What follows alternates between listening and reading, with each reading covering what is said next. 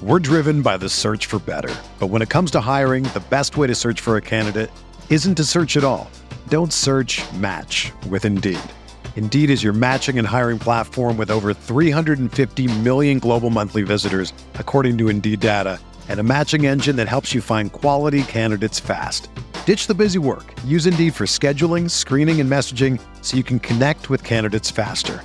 Leveraging over 140 million qualifications and preferences every day, Indeed's matching engine is constantly learning from your preferences, so the more you use Indeed, the better it gets. Join more than 3.5 million businesses worldwide that use Indeed to hire great talent fast. And listeners of this show will get a $75 sponsored job credit to get your jobs more visibility at Indeed.com slash BlueWire. Just go to Indeed.com slash BlueWire right now and support our show by saying that you heard about Indeed on this podcast. That's Indeed.com slash BlueWire. Terms and conditions apply. Need to hire? You need Indeed. This podcast episode is brought to you by Coors Light. These days, everything is go, go, go. It's nonstop hustle all the time. Work, friends, family expect you to be on 24 7. Well, sometimes you just need to reach for a Coors Light because it's made to chill. Coors Light is cold lagered, cold filtered, and cold packaged. It's as crisp and refreshing as the Colorado Rockies. It is literally made to chill. Coors Light is the one I choose when I need to unwind. So when you want to hit reset, reach for the beer that's made to chill. Get Coors Light in the new look delivered straight to your door with Drizly or Instacart. Celebrate responsibly. Coors Brewing Company, Golden, Colorado. Hey, Chargers fans, this is the Guilty as Charged podcast where we discuss all things related to the Los Angeles Chargers. We are available on all podcast platforms, including Apple, Spotify, and Google. If you like the show, please leave us a rating or review. We do really appreciate the positive feedback. Make sure and follow us on social media, including our Patreon account, where as little as $1 gains you access to cool things like jersey giveaways and film breakdowns. Thanks for tuning in and enjoy the show.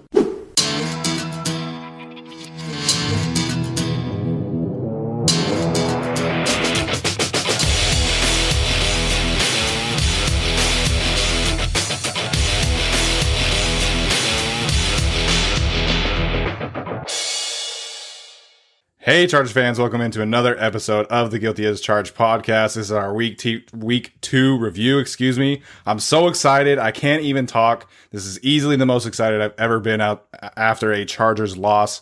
Uh, we'll get into everything you know related to this game. There's so many storylines to talk about. Uh, if we get the chance, maybe we'll talk about some of the other games around the NFL. But uh, first things first, Tyler, how you doing today, man? Surprise! It's not Tyler. It's Justin Herbert. Hi, everybody. no, um, I'm doing great. I we have a lot to talk about, so I guess I'll just leave it at that. Yes, so many things to cover today. Uh, Alex, you've been a busy busy guy today as well. How you doing? Uh, I'm doing pretty good, and I need to talk to my local AT&T provider who decided to put five minutes uh, of the just uh, the Josh Allen Ryan Fitzpatrick game into this Chargers Chiefs game because just I don't need to watch either of those two, and then I keep getting messages that Justin Herbert's in the game, and I'm trying to figure out what the fuck is happening, and just I don't I don't want to watch Josh Allen on my TV ever, so you know just try to make up for that next time. Yeah, it was definitely a, a crazy start to the game. Uh, none of us really knew what was happening until we saw Justin Herbert take that first snap, and it was all like holy shit, Justin Herbert's in the game. Like, what is happening? Um, I assumed like maybe they were just doing some kind of like run package right. at first. Yeah. And then, you know, after a couple games, uh, Tracy Wolfson or whatever her name is was like, oh, Tyrod Taylor has chest pains. He's in the locker room. He's not going to be starting this game. Uh, and then from then on, it was the, the Justin Herbert show, man. And I thought he played excellent. Uh, all three of us have been very vocally on the Tyrod Taylor uh, bandwagon, I guess you could say. You know, uh, I specifically have said that I wanted Justin Herbert to get a redshirt year. Um, I'll share my thoughts after this, but uh, Tyler, I want to start with you. What did you make of of Justin Herbert and, and, you know potentially starting the rest of the season? Where do your uh, loyalties lie, so to speak, after watching that performance? Yeah, it was. I mean, obviously, it was a shock for everyone. I I got the tweet from Daniel Popper said, you know, Justin Herbert's in the game, and like you, I thought okay, maybe they're just gonna run something, you know, bigger guy could do something interesting here. Who knows? and then he played Right. the entire rest of the game. Um, I will say initially, no matter what, that the Chargers clearly had a, I mean, not a diff, like a wholly different game plan, but a slightly adjusted game plan that catered more to their offensive skill position players and their quarterback. And that was the first thing I noticed. Like, yes, you know, at first Justin Herbert came out and he led that that amazing drive, but he was helped a bit by some screens. I think Kelley took one for X amount of yards, and everyone's going, "Oh my god, what an amazing drive!" But and it was a good drive. There's nothing wrong with seven points, no matter how you get it. But I thought, okay, let's see if he can actually make a decent throw here. And then, of course, he puts together. I mean, we'll talk about some of the mistakes, of course, but then he puts together, you know, the beautiful throw to Guyton in the end zone, good throw to Keenan Allen, a couple plays here and there, and you start to think, man, like it's not perfect right now, but it is something. There's something there for sure. And part of the reason I like Tyrod Taylor for all his flaws is that sometimes he just did something magical, and unfortunately, we didn't get to see that. We may we never really get to see that. Um, but Justin Herbert had some magic going, and for whatever reason, maybe it's just a home opener, maybe it's because you know it's the Chiefs, it's a rivalry game, new uniforms and everything.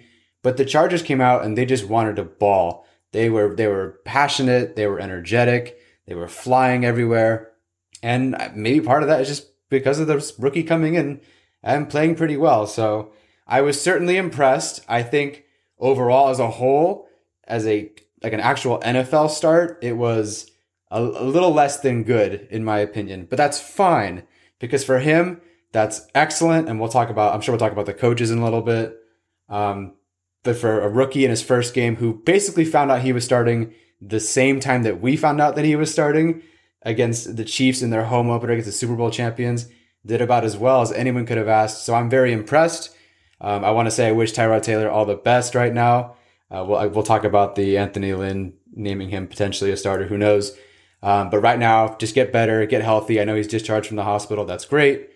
Um, moving forward, though, Justin Herbert, you have, I mean, I've got both their backs, but I really think it's Justin Herbert's show. What about you, Alex? Yeah, so if you had told me that Justin Herbert played against the Chiefs uh, in any amount before the game started, I would have been like, all right, how many touchdowns did we get our asses handed to us by uh, in this one? But yeah, no, um, Herbert being in from the start was obviously a shock. Um, there was that little thing on the injury report where Tyrod showed up with chest pains, uh, you know, not with chest pains, but with uh, specifically a rib injury, so. I imagine that's what acted up today, uh, you know, before the game, and that's ultimately what held him out. But you know, he was a full participant, so you know something obviously must have happened today. I um, maybe we'll get more details later on, maybe we won't. I don't know. Um, but Herbert, yeah, did pretty well. Um, you know, the thing that stuck with me was you know the fact that he should have just ran for two yards instead of trying to make that throw where he didn't see the corner, but. Uh, that thing aside, you know, he's going to make that mistake, uh, given, you know, the fact that he's a rookie quarterback and all that. But uh, other than that, it was a pretty clean game. Uh, the throw to Keenan Allen was awesome. Uh, I He had a nice relationship going with Hunter Henry for a couple passes. And, uh, yeah, it was just a really solid game from him. And I. The, the offensive line was specifically really awesome for him in creating all of these screens and uh, giving him all of these opportunities because you know if you for example if you had last year's offensive line with uh, Russell Okung kind of in and out and last year's Tevi and and all of that like I don't think Justin Herbert uh, would have had nearly as good of a game. But uh, this kind of camping offensive line with uh, sort of an improved Tevi with Turner in the lineup, uh, Feeney playing pretty well, uh, putting all those things together. You know, he lost Bulaga, and it, it, it seemed for a while like Pipkins didn't really miss a step uh, for for large portions of the game. So uh, having that offensive line, I think having those veteran weapons really helped. Uh, you know, the really helped Herbert in this game from what it could have been, right? In terms of the mistakes. So we'll see what it is going forward. But yeah, I, I, I think you have to give them, you know, a B plus kind of maybe, you know, an A minus for the debut. Uh, I certainly didn't see this coming, and you know, neither did uh, Herbert, as we said. And you know, uh, Monsanto reported that uh, yeah, he thought he was joking when uh, you know Anthony Lynn said he was a starter. So, you know, um, good debut, and yeah, I guess we'll see what it's like going forward. Yeah, we'll definitely see what's going on uh, with Tyrod Taylor, and obviously, well wishes to him. Uh, it's good. It's good news, obviously, that he was released from the hospital, and you know we are hoping for a speedy recovery. Um, Tyler mentioned just like the overall energy, and it really felt like outside of Joey Bosa, who plays the exact same every single game, everyone else felt like there was more energy and just a better, uh, a higher sense of urgency, and that includes Shane Steichen. I feel like you know they really they either learned from the first week or you know they kind of treated the first week uh, as like a preseason game because you know Austin Ekeler was involved very early on, Keenan Allen was involved very early on, and they had specifically designed plays to get these guys in space, get some yards after the catches. Joe Reed touched the ball on offense, which was fantastic. Um, but you know, getting back to Herbert, I did not love the draft pick. I honestly didn't because what I wanted, my personal viewpoint was that next year's class was much better. There were more surefire quarterbacks in next year's class. So I wanted an offensive lineman or Isaiah Simmons, and then next year you take a quarterback. You know, you shore up everything else around him, and then next year your quarterback has everything around him that you could possibly want. And obviously, you know, I had some issues with with Justin Herbert. I didn't think his mental processing was, was that great in college.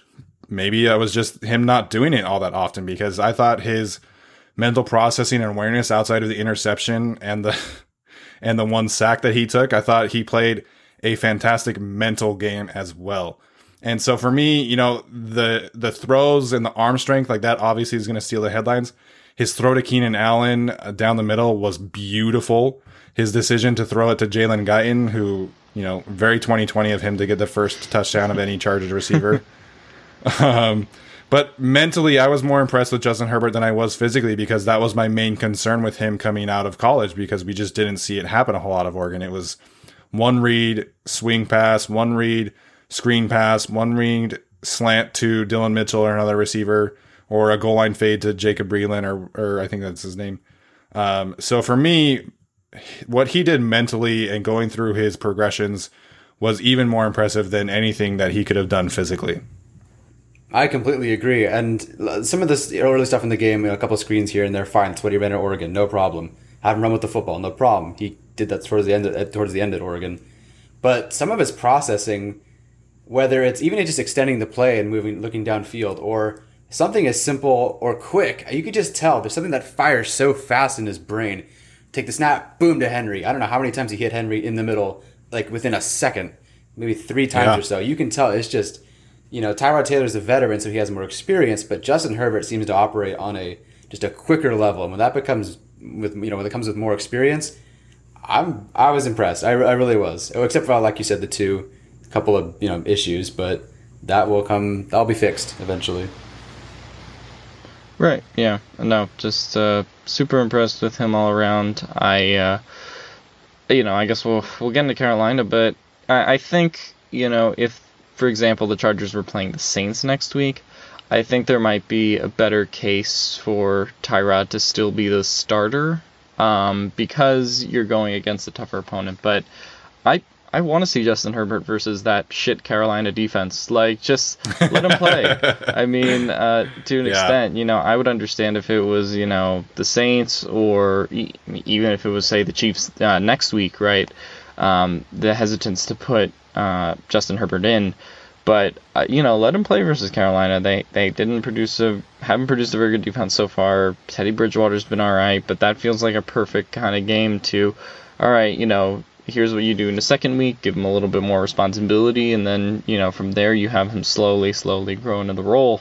Um, so I really think Herbert has it set up pretty perfectly here to go week three, week four, um, and week five against some, you know, kind of uh, a bit of a rolling intensity about you know uh, going a little bit harder each week and maybe putting a little more on his plate each week. But um, I think he has a great week three matchup if he uh, indeed will be the starter. Yeah, which we'll have to see. Um, everybody on Twitter is kind of freaking out of what Anthony Lynn said. And yeah, I think it's a delicate situation because y- y- as a coach right now, you don't know how serious this injury is to Tyrod, right? or you know maybe it's an illness of some sort. I don't really know, and I no one really knows, right? But if he's healthy, you can't throw him under the bus. You just can't. Because if by chance you need him later on the road, like you want him to know that you ha- you as a head as a head coach have confidence in him still. And you have to do a good job of making sure that you're not like, oh, Justin Herbert, that was the greatest rookie quarterback performance I've ever seen. Like you don't want Herbert's head to get too big either. So, you know, I'm hopeful that this is coach speak. I, I don't know how you can sit down and watch the film of Tyrod in week one and Justin Herbert in week two and go back to Tyrod. And like Alex mentioned, you know, the, the Panthers defense is not very good. Um, outside uh, of Shaq Thompson, they don't really have any difference makers over there. They've obviously spent seven or eight draft picks on defense. So to me, you know, you start Justin Herbert next week and you start Justin Herbert the rest of the year. Um, Tyler, what are your thoughts on on what Anthony Lynn said and who should be the starter going forward? Well, I thought you guys were honestly the voice of reason on Twitter today because you were the you guys were the first ones that I saw that said, "Well, hold on, why would Anthony Lynn throw Tyrod Taylor under the bus? It's also not cool. We have no idea what, what's happening with Taylor. I mean, he's obviously fine now, but we didn't know. He could have been dying for all we knew. And for him, you know, if Anthony Lynn went up to the Yeah. podium and said, "Oh yeah, we, we we're gonna bench him, moving on," you know, that's that's not cool. And uh, you know, they listen. At the end of the day, the Chiefs' defense isn't very good. They missed a lot of starters, and the Chargers all they did was get better by four points. That's very harsh, and that's very simplifying things. But I could, I mean, but it was better, yeah. it was better. It was better, but I don't know. Okay, I want. I'll just say right now, I want Justin Herbert to start the rest of the way, and that does hurt me to say. But it also wouldn't surprise me if they went with Taylor. I would not be surprised if Anthony Lynn slept tonight and had nightmares about the one interception that he thinks cost his team, which it kind Yeah. of did. Was- that was a big turning point in the game. You know, there are some things where maybe Anthony Lynn says, okay, well, we were going to run these plays with Taylor, but we didn't get a chance to. Or or who knows? I don't know. I, I do think there is there's definitely a debate to be had, even though I think most people would say pro Justin Herbert at this point. I do think there's a debate to be had. That being said, you know, like like you guys were talking about, this Panthers defense isn't very good and and shockingly not as good as I thought they would be. Um, even without Luke Kuechly, I still expected them to be kind of better. All they did was draft defense, and they looked terrible. So, you know, for them to play against the Panthers and who might not even have Christian McCaffrey at this rate, it would be just a nice True. tune-up game. Not for for Justin Herbert, calm down a little bit. Not as big of a game. Obviously, not his first start anymore, and just get him the reps because the next two weeks are crucial. You know, I, I think whoever, no matter what, next week's starter has to be the starter the rest of the way. Which I mean, I guess it's kind of duh, but you need that. One of them needs that tune-up game against the Panthers because they have to beat the the Bucks and Yeah. the Saints. At least one of the Bucks and Yes. the Saints. But the Chargers really do have a chance to beat both. So whoever it is, that person that starts next week has to be the guy the rest of the way, barring injuries or or chest cold hospital visits. So I'm, I don't know. I, I, I think Justin Herbert the rest of the way, but I could see why Taylor or why Lynn would be hesitant. But at this point, I also do trust like whatever Pep Hamilton and these coaches are saying. I do trust, and I do think they have Herbert's back. Whatever they do, I I trust them because they've done a much better job with Herbert. I mean, even kind of saw last year how they. I know Pep Hamilton wasn't there. They even got Cardale Jones to kind of be a serviceable quarterback, and people wanted him to stay on the roster. And now you look at this year with the development. I mean, I mean shoot, people are calling for Easton Stick, but that doesn't really count. but you know, Herbert developed so much faster, or or or was so much better than we thought. And so I got to trust him. So whoever they go with, I guess I just have to trust him. If they think he's ready, then he's ready. If they think he's not ready, then I also kind of have to trust them because they'd have done a good job so far. If they want to keep fine tuning things, fine. But at this point, my vote is start Herbert. Yeah, I would agree with that as well. I think you know I mentioned kind of my issues with him, but I'm I'm all in right now. I I saw enough mentally from Justin Herbert where I'm comfortable with his progression going forward, and you know this week is is a perfect tune up. Um, that being said, there is there's kind of a sense of loyalty from Anthony Lynn towards Tyrod Taylor, and you know we've seen time and time again, you know how loyal he is to a fault to his guys, right? And we've all known from the start that Tyrod is his guy of guys. Um, so I, that'll just be really interesting to watch going forward. Alex, any other takes uh, or thoughts on uh, Justin Herbert slash Tyrod Taylor? Yeah, uh, speaking of Easton Stick this game, I thought it was act- uh, interesting that he was active for both weeks. Uh, even uh, last week, because Tyrod was on the injury report in week one, I believe, with a calf injury, and he ended up obviously yeah. playing the whole game. So I wonder if maybe there was fear about him not playing week one a little bit, and that maybe was why Easton Stick was active in week one, and then obviously was active in uh, week two. So uh, that was kind of interesting. So you know, I I'll be curious to see if he'll be active for week three. Um, you know, and see what they're going to do with the quarterbacks down the road. Um, I, I, do agree with what Tyler said. Is you know, as good as this Justin Herbert performance was, you know, there was the fact that the Chiefs linebackers were dropping like flies, and the fact that they were missing like I don't know five felt like five of their cornerbacks. Um, so you know, I, I do think there is that part of it, but you know, as I just said, you know, the Panthers defense does present an opportunity to kind of grow into it versus being thrown into a game against the, the Saints or uh, some kind of opponent like that. So I think it's definitely um, a step in the right direction. I would understand personally if they decided to start Taylor, um, but I can see why they would go with uh, Justin Herbert, especially after that kind of game. Yeah, I, I totally agree with that. And, you know, just kind of wrap this up, I think none of us really expected uh, this kind of performance from Justin Herbert. If you did, congrats to you. Maybe you're the smartest person ever. I don't know. Um, but Justin Herbert had 311 passing yards. He was 22 for 33.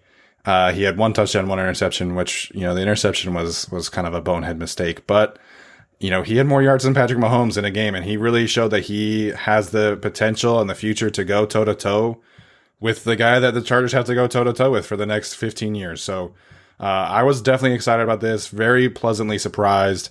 You know, Justin exceeded all my expectations. Um, that being said, the Chargers did lose. They lost in overtime. Obviously, the decision that really kind of cost them uh, was the fourth down decision. Um, you know, they could have gone for it. Obviously, then you if you don't get it, you are basically handing the win on a silver platter to the Chiefs. You punt it. Your defense has been playing well. Uh, Alex, what did you make of the fourth down decision in overtime? So I I kind of wanted them to go for it on fourth down, but I understand why they didn't, especially considering um, the Tyrod interception and all that. And considering how the defense had been playing the whole game, like, you know, if you're Anthony Lynn, I can see why you would feel comfortable sending your defense out there again, uh, as opposed to, you know, Herbert, you know, fourth and one, and if you don't get it, the game's over, right? Because uh, Chiefs have right. a 47 yarder. Um, they end up having a 58 yarder with uh, Butker, you know, but I, I can see why Anthony Lynn felt more comfortable uh, in that sort of situation, considering everything else that had happened in the game. Uh, you know, just punting and then seeing what happens. But I will say, though, I think that kind of came back to bite them a little bit because the defense was just gassed, uh, you know, seemingly kind of entirely on that last drive. They were able to kind of hold them, but Bosa was out for a few plays, trying to catch his breath, and a lot of these guys, just because, as we said, no offseason, no preseason, and um, yeah, I think having to basically play five quarters uh, of defense in you know what should have been a four quarter game in week two, that obviously showed, I think, a little bit in their sort of you know bend don't break uh, kind of defensive style instead of being a little bit more um, aggressive. But I think the defense did what it could um, given the situation. But uh, yeah, just uh, you know, if it was any other kicker, you know, you probably are happy allowing a 58 or 60 yarder. But Butker's, Butker's, so that's kind of I, honestly as soon as I you know it was a 53 initially, I was like he's gonna make it, but um, it would have been fun to see a Herbert two minute drive in overtime. Uh, you know, right. going down the field. That that would have been really fun. Um, yeah. So we'll get to everything outside of the fourth down, but I honestly don't think the fourth down is really what cost them. Uh, I think what cost them was not fucking having a goddamn QB spy. If I have, if I have to see Mahomes run out on third down again, uh, like it, it felt like the Mexico game all over again, but I think it happened like more this time. It happened like six or seven times on like third down, and that's just the situation uh, situational stuff that kills them. Um, and it's just like you gotta have someone there. You know, Mahomes isn't Lamar and he's not Deshaun Watson, but he can still run. And it's like I I don't understand how they just never adjusted to that, and that was infuriating. But um, no, I mean definitely um, a tough loss to take, but I think you know the development of Herbert and all that that uh, that certainly helped lessen the blow uh, a little bit. And obviously, you know, given their Week One performance, you know, if you told me they were just going to lose to the Chiefs by three, I, I would take it. Um, Chiefs are you know the best team in the NFL, so uh, definitely not a bad loss to take. Yeah, absolutely. So just before Tyler jumps in, uh, Patrick Mahomes led the Chiefs with 54 yards rushing, and pretty much most of that was on the last two drives. Oh man, well that's neat. Um, I mean, sometimes I understand like if you're gonna pick between Mahomes beat you with his arm for 30 yards or he gets his first down with his legs, I suppose you're gonna let him run. But like the third and 20 was or whatever it was is pretty that's pretty inexcusable. How do you have not anyone for 20 yards? I mean, the person that finally got to him right. was at the at the first down marker. Like, come on. Um, as far as the fourth down goes, yeah, hindsight, you should have gone for it because it didn't work. Um, but okay, so Lynn shows the last two weeks this newfound love for going with it on going for it on fourth down. Awesome. I think if you're in no yeah. man's land, go for it. So why he didn't go for it there was kind of interesting. Uh, that said, it's not like he's been really successful on these fourth down conversions either. So yeah, he's going for it, but he's not being rewarded. And then I believe the drive before that was two rushes up the middle for, you know, backwards or, or not much, you know, they couldn't punch it in the end zone. So at that moment, especially if, and I don't know what the situation was with the line at this time. I don't know if St. Louis and, um, Pipkins were on the line or not. I know Turner did come out of the game and Bulaga missed basically the entire game. So uh, I don't know. I guess I get it. I just feel that they could have had one more play because it's not like the Chiefs are really stopping them either. So I don't know. I, I, I mean, obviously, yeah, you should have gone for it, but I don't mind. And look, at the end of the day, you know, they had to kick a 53, 58 yarder, um, to win it in the end. So the defense actually played, uh, pretty decent considering, um, everything. Although I believe Osemele gave them, you know, minus 20 yards on their drive from two penalties. So I suppose they're more bailed out than I remember. But um, yeah, I guess I don't mind. So that there's that. I don't mind the decision either. You know, I kind of looked at it, you know, to use a basketball term here, like I kind of looked at it as like getting a quick two when you need three to kind of just prolong the game. You know, that kind of felt like what it was, what was happening. And, you know, I saw some from I saw some tweets from a bunch of writers saying like, "Oh, the Chargers were getting pushed all game," and they they were in a sense, but uh, Joshua Kelley was, you know, he is the short yarded situation, and he had 23 carries for 64 yards. So the efficiency in your quote unquote big back was not great. Um, I thought Austin Ekeler on the edges was was fantastic, and maybe you go that route, but I I just don't know uh, if the Chargers would have gotten that if they went, you know, kind of up the middle, which is what they probably would have done with Joshua Kelley. Uh, one of the things that I tweeted out before the game was I wanted to see if Forrest Lamp, Dan Feeney, and Trai Turner were going to be able to uh, kind of keep Chris Jones at bay. And, and I don't think they did that. I don't, you know, Chris Jones did not have like an amazing game, but he was making his presence felt and he definitely was having an impact in the run game. So, so I understand the thought process of, you know what, I'm not confident in the short yardage situations because they have really struggled in those situations. Like it's different, you know, if it's like fourth and four, and maybe you can do like a bootlegger kind of thing. But if you're fourth and one, fourth and two, and you basically have to do a short yardage situation, you know, how really confident are you? Defense has played well. And the defense was inches away from having three interceptions on the last drive. Like they really were. Yeah.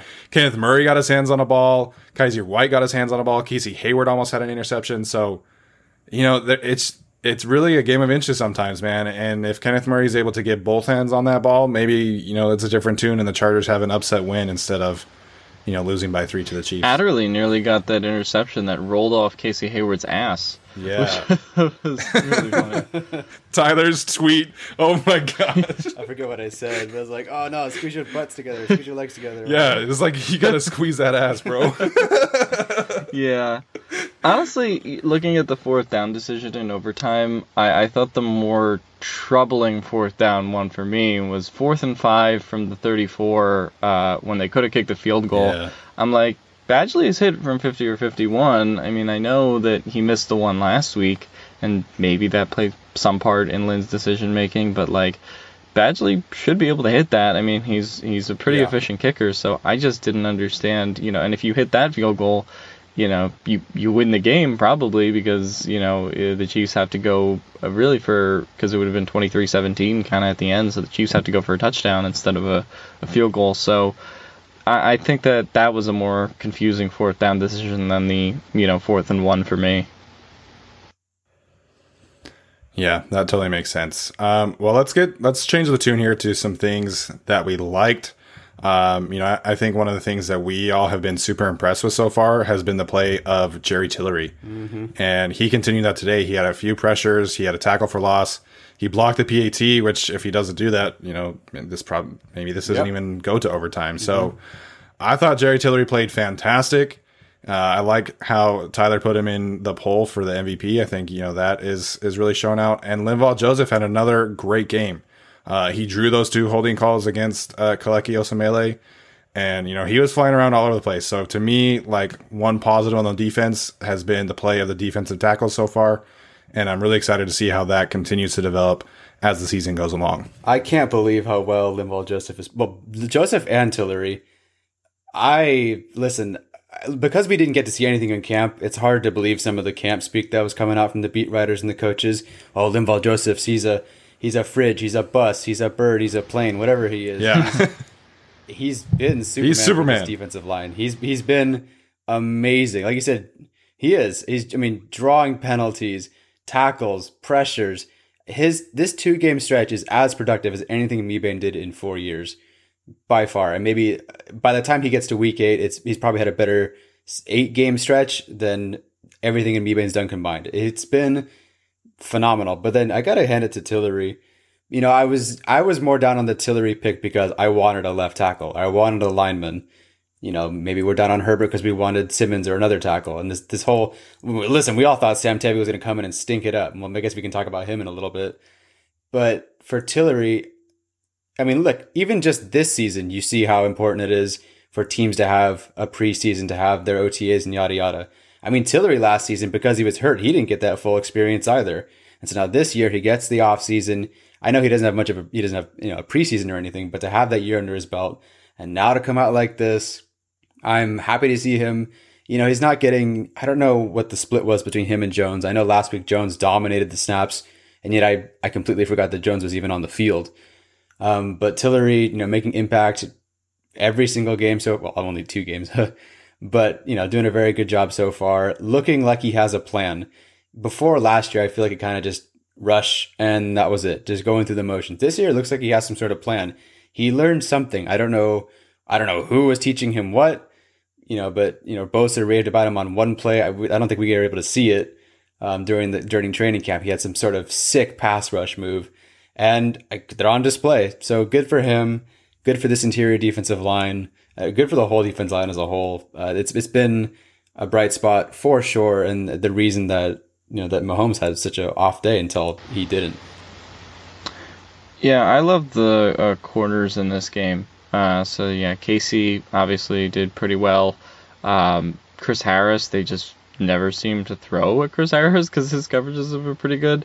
Um, and Michael Davis, I mean, had a you know he did miss the tackle uh, in the fourth quarter, which kind of proved to be a little bit costly. But he was playing pretty good and like you know ripping balls out, playing some physical uh, defense. So you know he I, he kind of surprised me with how much sort of like tight kind of man coverage he was playing because he usually plays obviously pretty loose, um, you know, covering kind of Tyreek or the burner receiver. But I, I, I was impressed by him in this game, and uh, yeah, so it, it was him, you know, obviously they, you know, the secondary left a little bit to be desired because they were mostly responsible for Travis, uh, or sorry, the safeties left a little bit to be desired because they were kind of mostly responsible for Travis Kelce, and we'll get to Rayshawn on Travis Kelce in a minute, which uh, didn't go so well. But I'd say in general, uh, the corners, the defensive line, those were uh, the things that kept them in the game, the things that contained Mahomes. Uh, you know, if they just had a QB spy, they might have won this game. But other than that, um, I thought it was a pretty fantastic effort on defense. So you know, I, I got to give it to the mostly the whole defense uh, in this uh, you know in this game. Yeah, absolutely. I thought the defense played outstanding. And, you know, Tyler tweeted this out. If you head into a game against Patrick Mahomes and you know you're at 20 points through four quarters, you take that 10 times out of 10. And, you know, I think outside of the one Tyreek Hill bomb, I think that was, you know, a really good game for the corners. And granted, Tyreek Hill does that to everyone. So I thought Chris Harris was fantastic. Tyler, hi- Tyler highlighted him uh, and his tackling ability. I thought he came up and made some crucial plays and run support as well.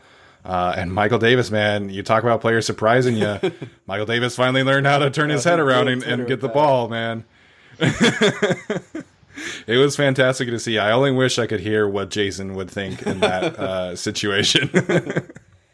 no, I mean, good for him. You know, uh, Davis has put other than other than that that missed tackle, he's put together two games, and I don't know if it's just working in tandem with Harris has worked for him. I'll certainly have to look at it a little bit more uh, when the film comes out in two years because all 22 is behind these days. Yeah. But um, no, happy to see improvement from a lot of players. Yeah, and I think one of those other players is uh, Kyzir White. I thought Kyzir White played fantastic. And really, this is what the linebacker duo should have been after Drue Tranquill went down because Kyzir is such a better athlete than Nick Vigil. You know, Vigil is solid and he's so smart and he's he's in the right position a lot of times. Uh, but he got burned a lot in against his former team, and I think getting Kyzir in there is just the better decision going forward. Obviously, Nick Vigil can can certainly rotate in. I don't think they played much base defense at all. I'm pretty sure they played nickel the entire game, which against the Kansas City Chiefs makes a lot of sense. Uh, so I really liked what I saw from the linebacker duo. You know, I mentioned Kenneth Murray and, and his pass breakup. I love seeing that progression because that was kind of a, a concern coming out of college is his ability on third down. Um, I I'm with Alex though. I think if you put Kenneth Murray as a quarterback spy in this game, you probably end up winning. Uh, and I hate to kind of dwell on that. Um, but you know that's probably just the reality of the situation. And if they play the Chiefs, not if when they play the Chiefs in Week 17, if Kenneth Murray is not spying, uh, I think that's going to be a a tough day again. Yeah, it was definitely watching the games last year in Mexico City versus the next game in Kansas City the difference was Derwin James. The guy had everything wrapped up. If there was an option or Mahomes trying to run, James had him. There was no chance. So that is definitely where the Chargers are going to miss him. And so far, in two games without him, they clearly miss him in that in that department. So I guess that uh, leads us to the Desmond King situation. Um, he did not play pretty much at all. You know, I, I was thinking about that on the first drive. I didn't really see him very much. Um, and that kind of continued until Rayshawn Jenkins got injured, um, which Rayshawn Jenkins, I, I kind of thought he just got hit in the nuts, but apparently he has a groin injury. Um, so Desmond King has been vocal on Twitter. If you haven't seen the tweets yet, I don't know if he's deleted them since we started recording. Um, but he's basically, you know, expressing his displeasure of his role and the lack of playing time. And, and he quote wants answers. Um, so I guess that's kind of something to be keeping an eye upon. He obviously was suspended last year for a game for violating team rules. I can't imagine that this uh, Twitter outburst is going to go over very well in the coaching staff either. Hey Desmond, uh, I have an answer for you. It's called your entire 2019 season and why they signed Chris Harris. like, I, I, mean, I'm just being honest. Yeah. Like, you know, he wasn't that good last year.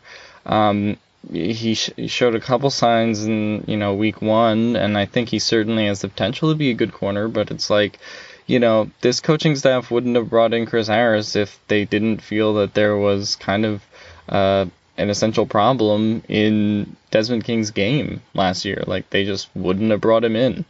So I think the fact that they brought him in, it's like, okay, well, now you're kind of playing this sort of safety kind of not role And, you know, you obviously lose a lot of your snaps to Chris Harris, who's one of the best kind of, uh, you know, slot kind of lockdown quarters in the NFL. Like, he, he's just really solid. So I, I don't know what you expected after the Chargers signed Harris, I guess.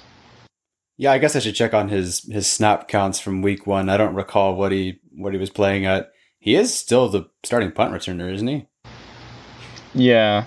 So I mean, it's not like he's been buried, but I mean, listen, it's a it's a difficult off season, a difficult no preseason, and for a guy who's supposed to be you know changing roles or playing different roles than he you know normally does, um, it's tough for him to get on the field. There are some guys that they just you know are more better, better suited right now, more experienced to play the spots that he wants to play, um, and you know it, it just happens. I don't know why he would take to Twitter. Um, the only thing this will do for him is is probably make him lose playing time. You know, you can do this if you're, you know, uh, Der- if Derwin James wanted more playing time, maybe they give him more playing yeah. time. But Desmond King is is kind of expendable, and he's also going to be gone next year. So I don't really see what this did for him. Plus, I don't know how you follow up. You know, why am I not on the field more? Why should I not be on the field more? With I'm the most humble person you've ever met. yeah. So it's like, okay. I mean, I'm the most humble person ever, but I'm amazing, and you should play me more. Yeah. Right. So I'm a little curious, but yeah, like you said last year, he got you know he was suspended for one game, you know, by the team, and I can't imagine this helps him. But then again, if Jenkins you know, ruptured his nutsack, then maybe they're going to play him a little bit more. It did look like he hurt himself in the nads though, because he was grabbing it like like he got he was kicked. he and yeah yeah. My dad was like, I'm pretty sure it's a groin. I'm like, I don't know, and then he just totally just grabbed it, and I'm like, oh yeah, okay. yeah. That's a. I was like, oh, I wonder if he got the wind knocked out of him, and then he just grabs his nuts. I was like, oh, come on, man. like, at least try and hide that a little bit, I guess. But um, so we had. Did he come back in the game after that? No, no, he didn't. Um, Jenkins oh, didn't okay. come back in the game. Bulaga never came back in the game. Um, apparently, Justin Jones got hurt, uh, which I should have mentioned earlier. But you know this uh, this safety trio between Jenkins. Adderley and King, it was really kind of a rotation. Jenkins played 100% of the snaps last week. Um, he was rotating at free and strong. Um, it seemed like he was almost exclusively playing strong safety, and Adderley was exclusively playing free safety this week. Maybe that was a matchup thing. But Desmond King played 41 snaps last week, and he started at strong safety. So this isn't like he didn't play it all last week and then didn't play it all this week until Jenkins got hurt. Like he played a lot last week and he started. So it's one thing for me if he thinks this and he thinks that he should be playing. It's another thing to actually play a lot last week, then do this on Twitter today. So I, I can't imagine that, you know, the coaching staff is super pleased with this outburst and especially from someone like Desmond, who, like you guys have mentioned, he's expendable. He basically was replaced, and you know clearly they saw something this week that led them to thinking that Adderley and Jenkins was a better matchup against the Chiefs than having King was. No, yeah, I totally agree. I also have to give credit just on one play. I believe it was the giant third and 20 play that the Chargers gave up to Mahomes when he ran. But I will give Adderley credit for not running into the center who was blocking Jenkins and getting blown out of the play. I know that I know that wasn't happening this play, but I was happy yeah. to see Adderley at least square up and make the tackle, even though the quarterback gained 21 yards. Yeah, it's definitely been a, a learning curve for Adderley, and I think we've seen glimpses. He had one tackle uh, on, I believe, Demarcus Robinson on the sideline, where you know he clearly showed off his range, his his athleticism to get there. Um, but it's it's just the mental reps that we have not had from him because he didn't play last year, and then there was no offseason this year. So um, I'm comfortable with him back there. He's a good enough athlete where I think he's going to make some significant leaps and bounds this year, which we'll see. Um, I thought he was kind of in position on the Tyreek play, but then again, you know, it's Tyreek Hill. Um, in terms of Rayshawn, I don't know. I thought he did okay. He was on Kelce for a few t- few plays and did fine. And then, you know, they ran that play where they totally isolated him and put Kelce over the top, and then Clyde Edwards-Helaire in the bottom, and he just couldn't decide. You know, which it it's a tough decision. You go with Kelce, and Clyde Edwards-Helaire scores. You go with Clyde Edwards-Helaire and Travis Kelce's wide open, and you could kind of tell that he was just stuck in no man's land. To me, that's more of a scheme, you know, mistake than it is a Rayshawn mistake.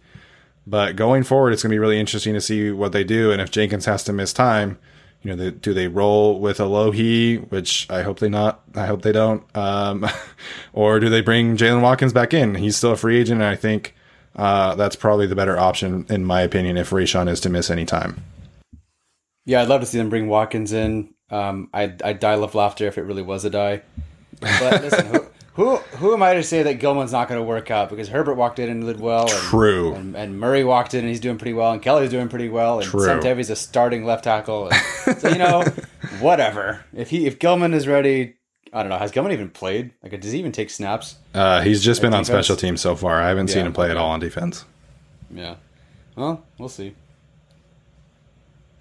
Yeah. Um. I. I you know that this is the week, if any, to bring in someone. Um. I wouldn't be surprised if they try to hold it off for a couple more weeks, and then maybe because week five is when Roderick Teamer's suspension ends, so I wouldn't be surprised if that might be a door that becomes open at some point. Um, but yeah, I think they might still try to tough it out and maybe bring up um, one of the safeties from the practice squad or something. Yeah, that'd be interesting. I, th- I don't even I don't even honestly know who is on the practice squad. That's a safety anymore. I don't. There's been a lot of movement, man, and uh, Darius Bradwell got called up today. Didn't really play ever. Uh, saw Gabe Nabers get some some burn in this game, which was nice to see. I mean, at least he was out there on some plays. But um, anything on on offense that you guys want to know before we kind of get to game balls and other takeaways like that? Um, I love that they went to Joe Reed once and it worked, and they never did it again. I mean, at least they did it, so that Yeah. was nice. So that's that's pretty much it for me. Uh, yeah, just in general, I mean, I, I credit to the offensive line. I like, you know, I we I don't think Herbert would have had the game he had if if it wasn't for this kind of offensive line, and they didn't play uh, perfect, but I think they did what they needed to, especially when it came to Dan Feeney, uh, Forrest Lamp. I thought both had pretty good games. Uh, the fact that Tevi has been starting caliber is like just kind of amazing Yeah. and like one of the just weird uh, storylines of the Campen era. Uh, I like the fact that they obviously got Keenan more involved. Um, obviously Henry was very involved, and those seem to be what Herbert's you know two main kind of targets are um, in terms of fantasy play and just Chargers play in general.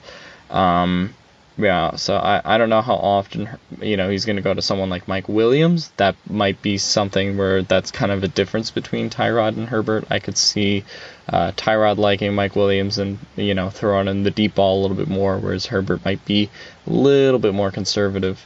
Um, so I could see that kind of being a difference between them. But no, ultimately I was um, pretty impressed with the offense. I mean, there were some weird calls like not taking the field goal on fourth and five, and um, you know leaving some points on the board. But ultimately, um, considering the circumstances, considering they didn't know you know Herbert was playing until you know until until we did.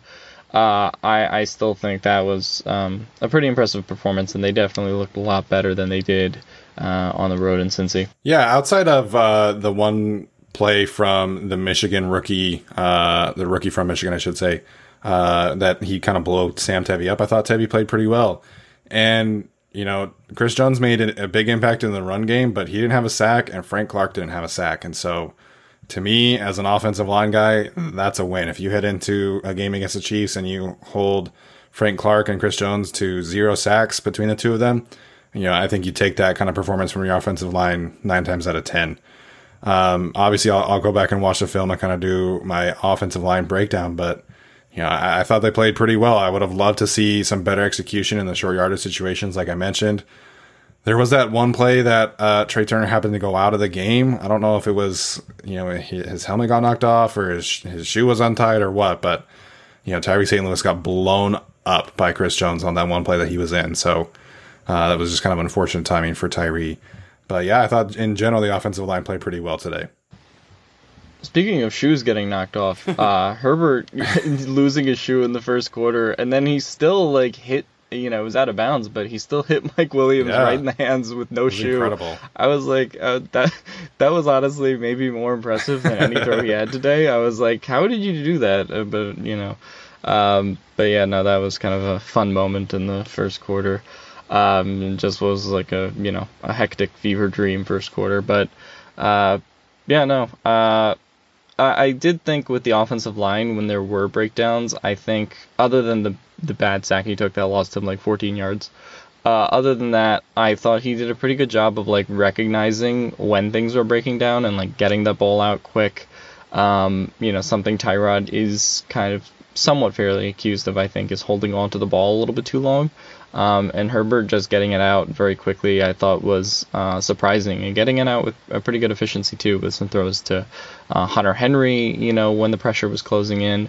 Um, so yeah, I thought that was pretty impressive. Just uh, the mental processing to like you know know when things are going to break down, and and also get it out very. Yeah, I thought he did a good job of standing in the pocket when he had to and, and trying to escape when he had to.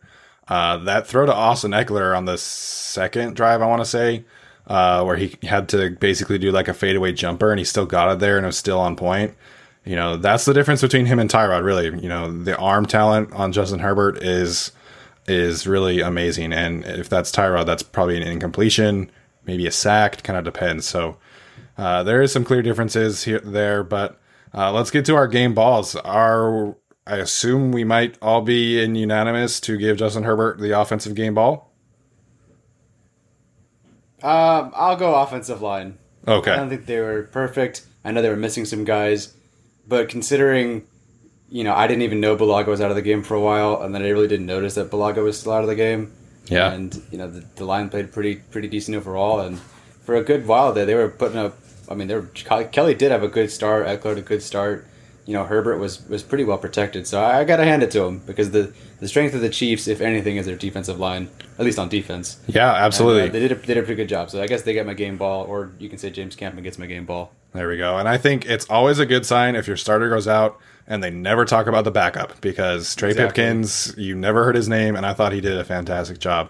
Uh, Alex, any other you know offensive player you want to give a game ball to, or is it pretty uh, Herbert for you?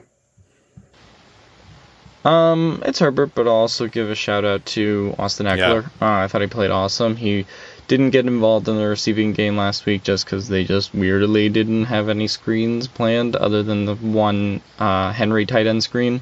But the fact that he was able to kind of show off, you know, why he's such a dangerous threat uh, as a receiver again.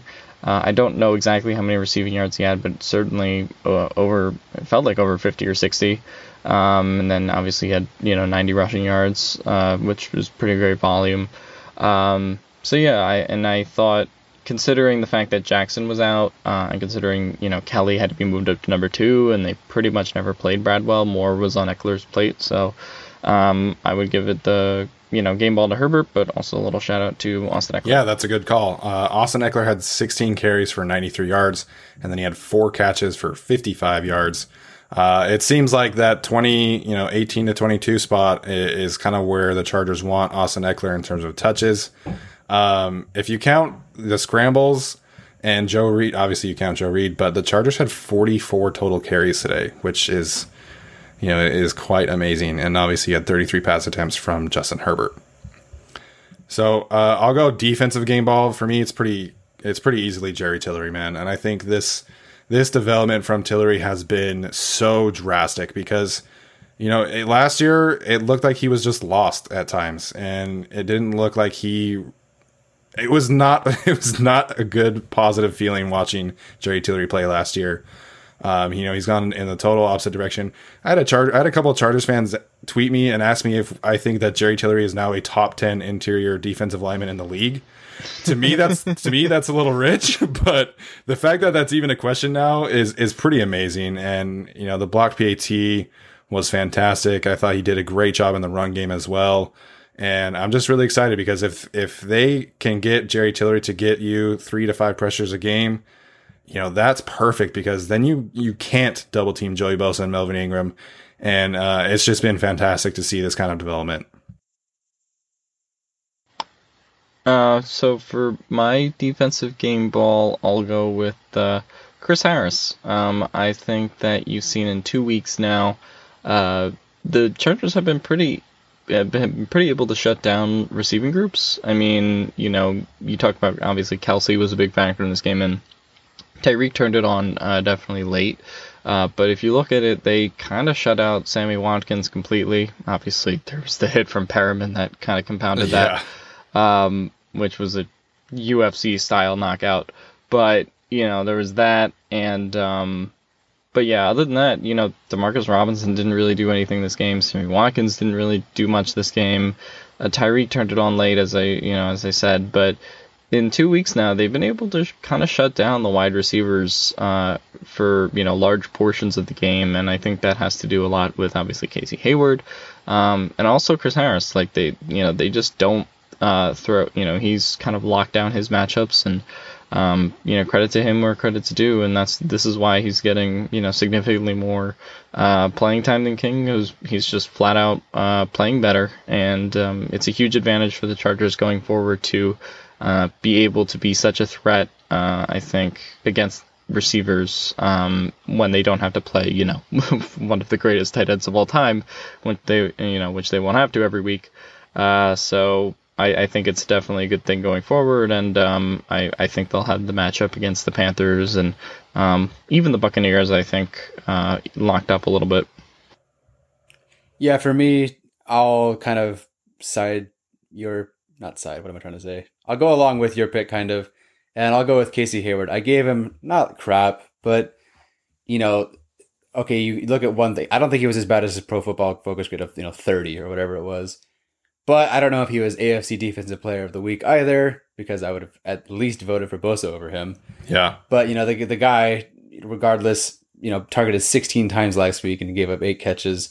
You know, I think a couple of misses by Burrow, underthrow here and there, could have been a worse day. So for him to come out and I, I'll have to watch the film. Obviously, like I don't know, I can't. I, I, I ball watch so much because I'm just watching this defensive line try to you know kill the quarterback, or I'm trying to watch Herbert do anything. Um, but I'll have to watch it again. But I really think I got to give it to Hayward because he seems like he rebounded. And there was a point, I believe, like a minute or so before the second half ended, where they said that the Chiefs receivers had zero catches up until Yeah. like that, at that certain point of the game, which is ridiculous. I didn't even think of it, but for them to have zero catches up until almost the entire first half is pretty remarkable. So I'll give it to him. But really, anybody, a lot, there are a lot of people on this defense who could who could get a game ball. You know, there there really is. And honestly, um you know, I think this kind of segment obviously is not like leaning towards Joey Bosa, but I mean, he basically was playing this whole game with a single arm and Mitchell Schwartz is, you know, a top 2 or 3 right tackle in the game. And Joey Bosa got six or seven pressures on him. And Joey Bosa, obviously, yeah, he had the sack too. You know, he is a force, and you know, I think he's going to have a huge, huge season. And obviously, it was good to see that uh, performance out of him, especially when he was injured.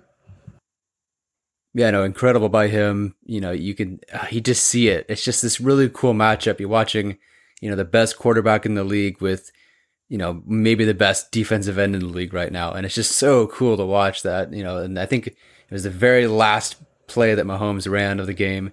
Bowie, you know, Joey Bosa chases him out of bounds and you know taps him on the helmet or whatever, and they're just kind of laughing with each other because they know they're just gonna be battling for the next decade, and that's so cool.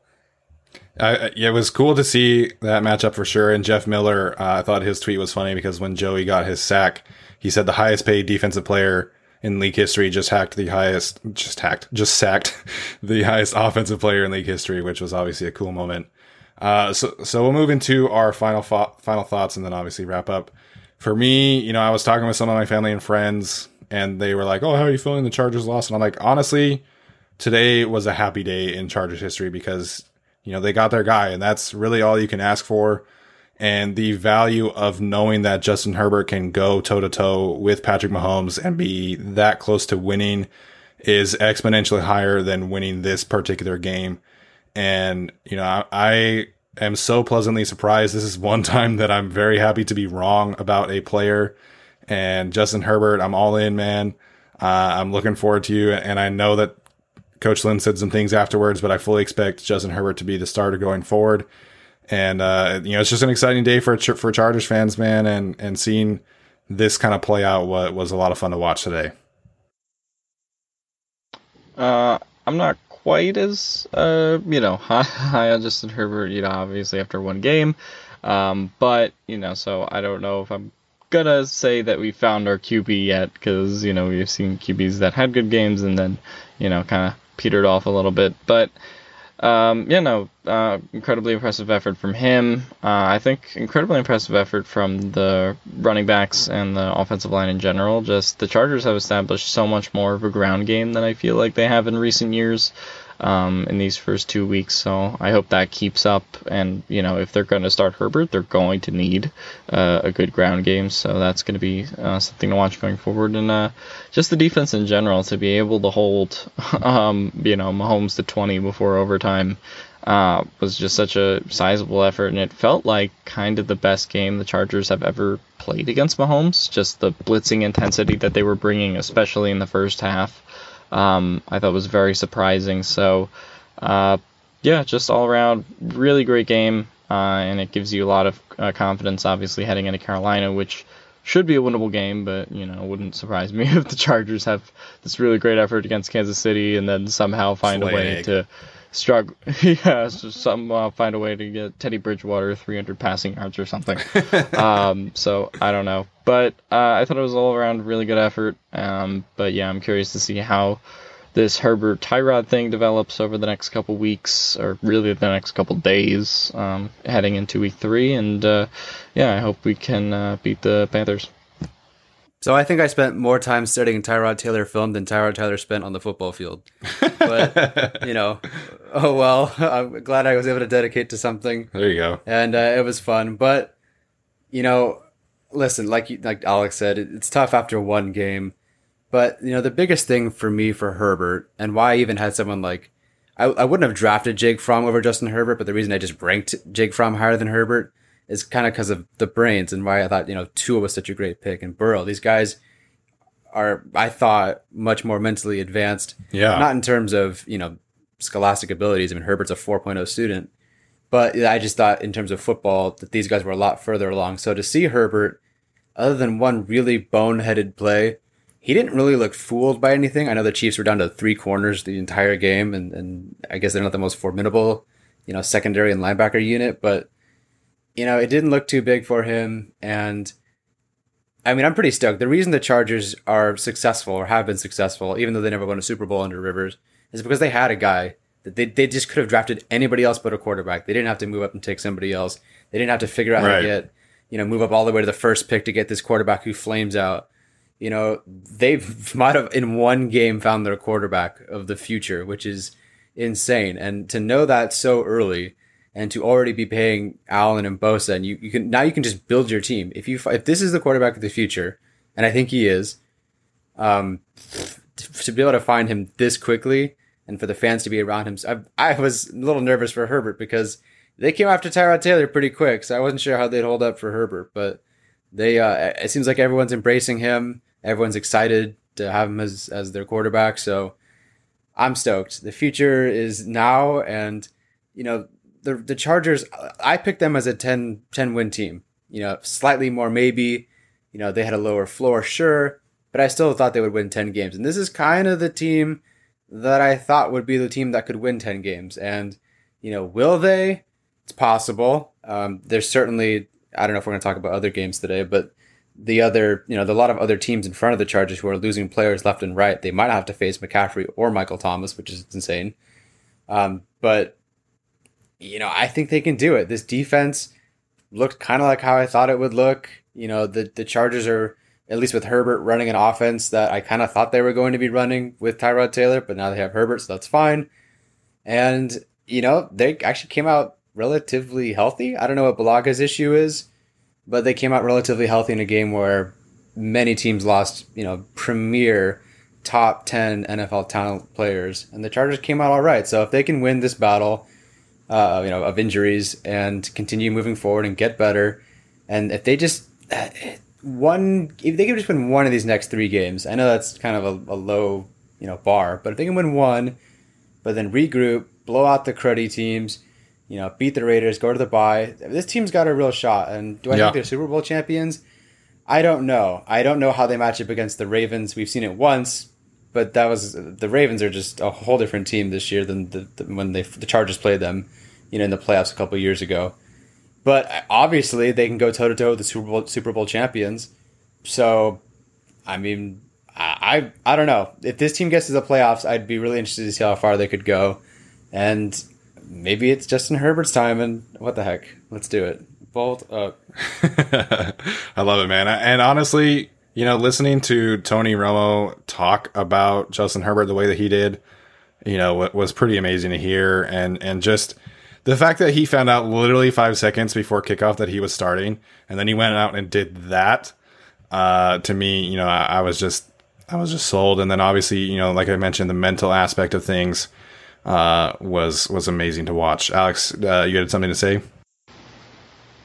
Yeah, no, I thought it was interesting. Just um, I, I don't know, remember if it was Romo or Nantz who mentioned this, but Justin Herbert had so much turnover um, at Oregon, and you know from Yeah. Taggart to Cristobal and all the offensive coordinators uh, they mentioned and coaches. It's just like you know having the ability to put him in this system where it's like okay, you know you're going to have Lynn and you're going to have Steichen, and those are going to be your guys for you know hopefully the next you know at least four or five years um, you know we'll see how things develop but it's like okay this is a consistent environment these are your guys um, i think that's such a benefit for him instead of having to move around and um, you know shift offensive schemes all the time Yeah. um, so I, I definitely think that's something that uh, helped Herbert in this game uh, over, say, you know, some of the stuff that was happening at Oregon. And Oregon obviously runs a very like kind of constrained um, offense, uh, at least you know from their kind of approach in the last couple of years. So.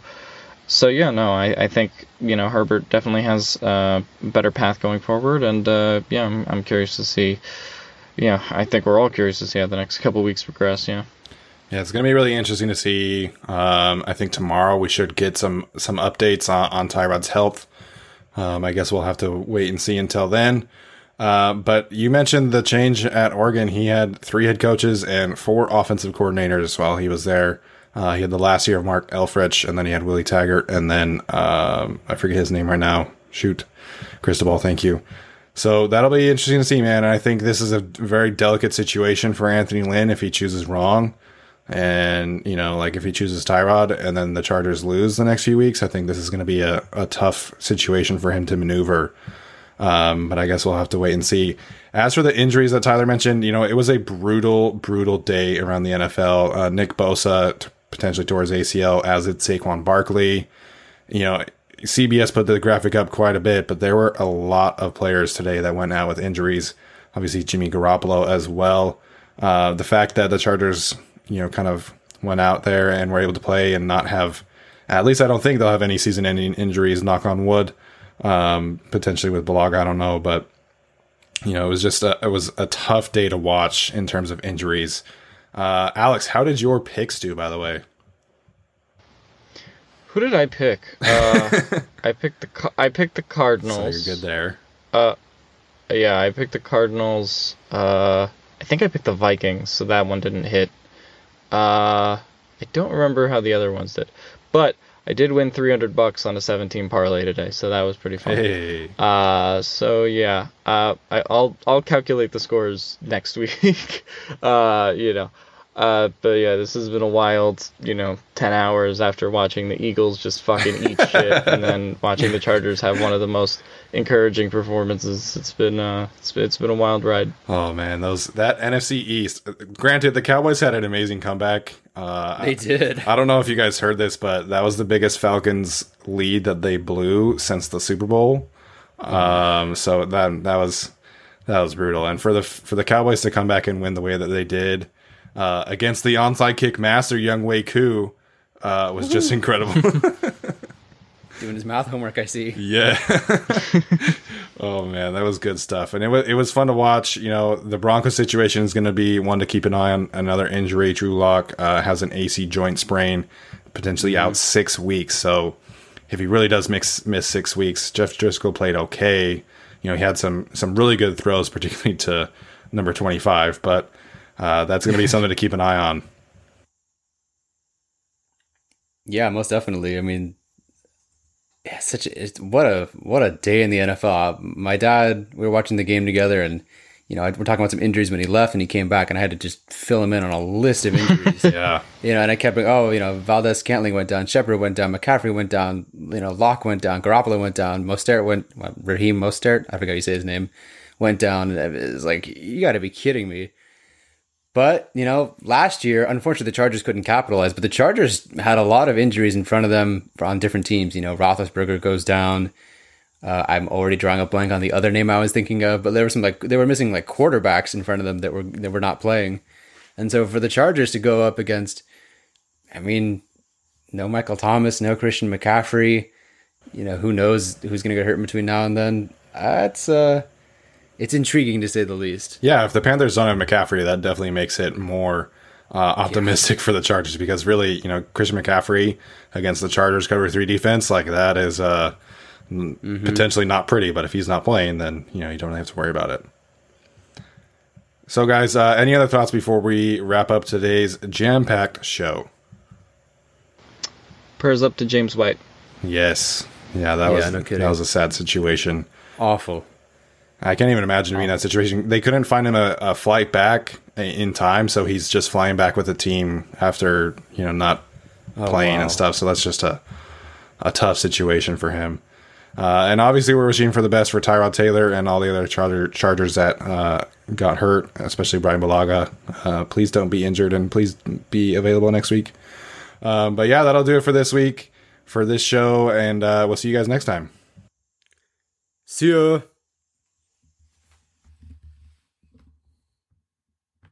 It's happening daily. We're being conned by the institutions we used to trust. The mainstream media is distracting us with meaningless headlines instead of focusing on the harsh realities facing American families. Time is short before something big happens, and that's why so many folks are preparing. They're becoming self reliant by investing in emergency food storage from My Patriot Supply. Go to mypatriotsupply.com and secure four week emergency food kits for each member of your family. Each kit contains tasty breakfasts, lunches, and dinners, averaging over 2,000 calories per day. Save $50 on each four week food kit you purchase. Plus, get free shipping on Ready Hour four week emergency food kits. You're not ready if it's not Ready Hour foods. At My Patriot Supply, you can also get solar power generators, water filtration units, heirloom seeds, and survival gear. Order by 3 p.m., and your unmarked boxes ship the same day. Shop MyPatriotSupply.com today. MyPatriotSupply.com.